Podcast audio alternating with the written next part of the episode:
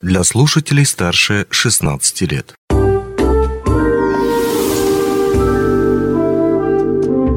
Гости дневного эфира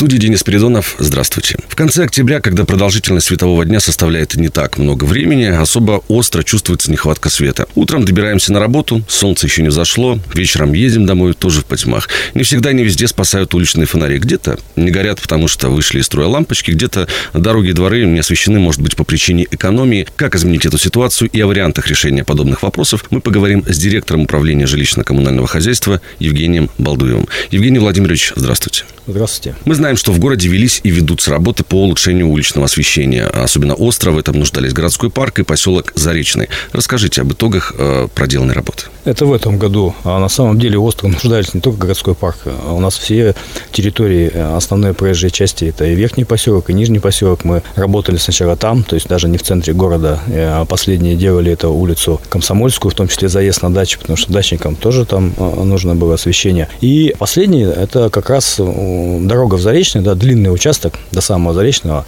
и городской парк, потому что там часть фонарей было, людей в городском парке больше, гуляют всю зиму. Зимой у нас темно, да, в основном, поэтому а, в этом году а, добрались и до этих участков, вот так можно сказать.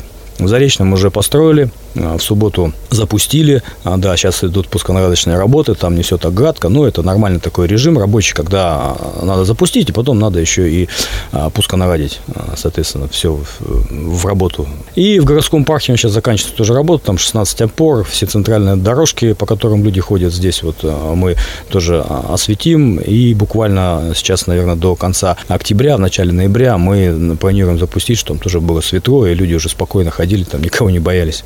16 опор в городском парке, а вот на длинном участке в Заречном какое количество? 82. 82 опоры. 82. Там два этапа. Первый этап от города а, до реки Релях, а, до моста. Второй этап уже а, от моста до улицы Соболева. Угу. Ну, эти опоры, которые в Заречном, они отличаются по размерам. Это с чем связано? Высокие опоры, э, те опоры, которые мы постоянно используем, то есть это 10-метровые опоры, и стоят на повороте на ТЗБ 5 коротких опор, а, связанные с безопасностью, потому что там проходит линия ВР-110, а, нам энергетики просто не позволили высокие опоры поставить, потому что расстояние от э, крайнего провода до а, верха опоры должно быть определенное, поэтому заставили нас ставить короткие, маленькие. Ну, нормально светят, мы смотрели вчера, то есть они ничем ситуацию там не портят, все хорошо. Ну, а теперь о том, что что, может быть, еще нуждается в доработке. Вот освещение в городе. Опрос жителей показывает следующее. Утром фонари выключают тогда, когда еще, может быть, по их мнению, недостаточно светло. И наоборот, в вечерние часы их включают, но уже поздновато. Почему так происходит и возможно ли изменить график включения? С чем это связано? А, ну, давайте сначала про график скажу. График, он э, утвержден постановлением администрации, как это было. Несколько лет мониторили, включали, выключали, соответственно, уже визуально. И пришли э, к мнению, что через три года собрали это все в едино, посмотрели каждый месяц, когда это происходило, утвердили это графиком. А почему происходит сейчас? Все-таки год на год не похож. Ну, мы все прекрасно понимаем, это тоже нормально. Разная погода, да, а, разные осадки у нас в городе. Вот в этом году у нас вообще абсолютная пасмурность, можно так сказать. То есть весь сентябрь а, тучи дожди, а потом это все перешло в снег с дождем. До сих пор он идет. Вот на улице 24 октября, да, нонсенс. В это время всегда лежал снег, было светло, от снега все-таки свет тоже белый идет, а у нас до сих пор, к сожалению, дождь идет на улице, да, да, грязь, э, э, слякоть и серость. Поэтому а, данные обстоятельства есть, от них никуда не деться, это объективно, приходится нам уже вручную регулировать. И так а, уличное освещение переводится еженедельно в этот период, как раз вот когда увеличение продолжительности темного времени суток, оно сейчас нарастает мгновенно, поэтому еженедельно. Но при этом нам приходится делать это э, даже чаще вот сейчас вот. Ну, такая, да, такая ситуация, и поэтому людям кажется, когда на улице пасмурно, когда идет снег, да, когда туман даже у нас сейчас был, им кажется, что темно. Ну, действительно, действительно, да, где-то темновато. И вечером, и утром. Но мы тоже здесь не перегибаем, потому что один, одним людям кажется, что темно, а другие жалуются, почему у вас свет горит днем. И поэтому вот эту, этот баланс надо тоже найти. Мы не, не, не делаем так, что на час сразу э, увеличили время, да, и на час раньше включили. Поэтому здесь надо разумно к этому подходить, и мы стараемся это делать. Угу. А каким образом управляется городская система освещения? Может быть, существует такой единый рубильник, по которому сгораются фонари?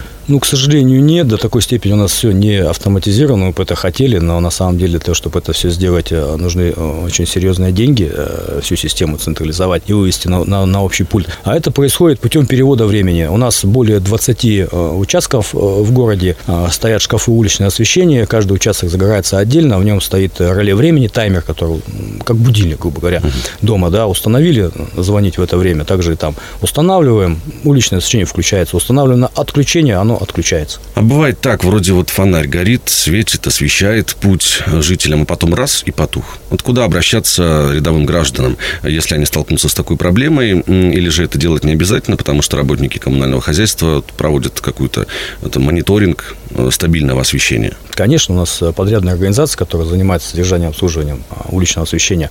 У них объезды регулярные, мы прекрасно знаем, там, где не горит. Другое дело, что вовремя восстановить э, не получается, то есть оперативно, потому что светодиодный светильник надо менять, его надо купить для этого. Там, где у нас светильник ЖКУ, там просто рампочку поменяли они и все. В отдельных местах, да, то есть это тоже нормальная жизнь ситуация. Люди, конечно, они обращаются сразу. Если что-то не горит какое-то время, они обращаются, мы им разъясняем, что э, в какой период сегодня, допустим, или надо светильник покупать, там, э, контракт заключать. Обращаются в администрацию напрямую, как угу. обычно, главе города.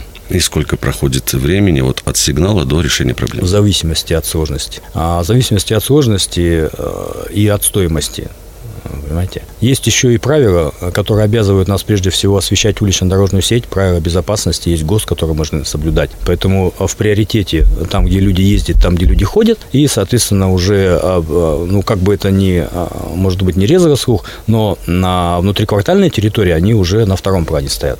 Мы все прекрасно понимаем, что когда человек переходит, там, или ребенок через дорогу на перекрестке, это важнее, потому что там, не дай бог, может быть ДТП, да, еще с каким-нибудь исходом. Поэтому в первую очередь это перекрестки, пешеходные переходы, уличная проезжая часть. Большое вам спасибо за беседу. У нас в гостях был директор управления жилищно-коммунального хозяйства Евгений Балдуев. Спасибо, что пришли.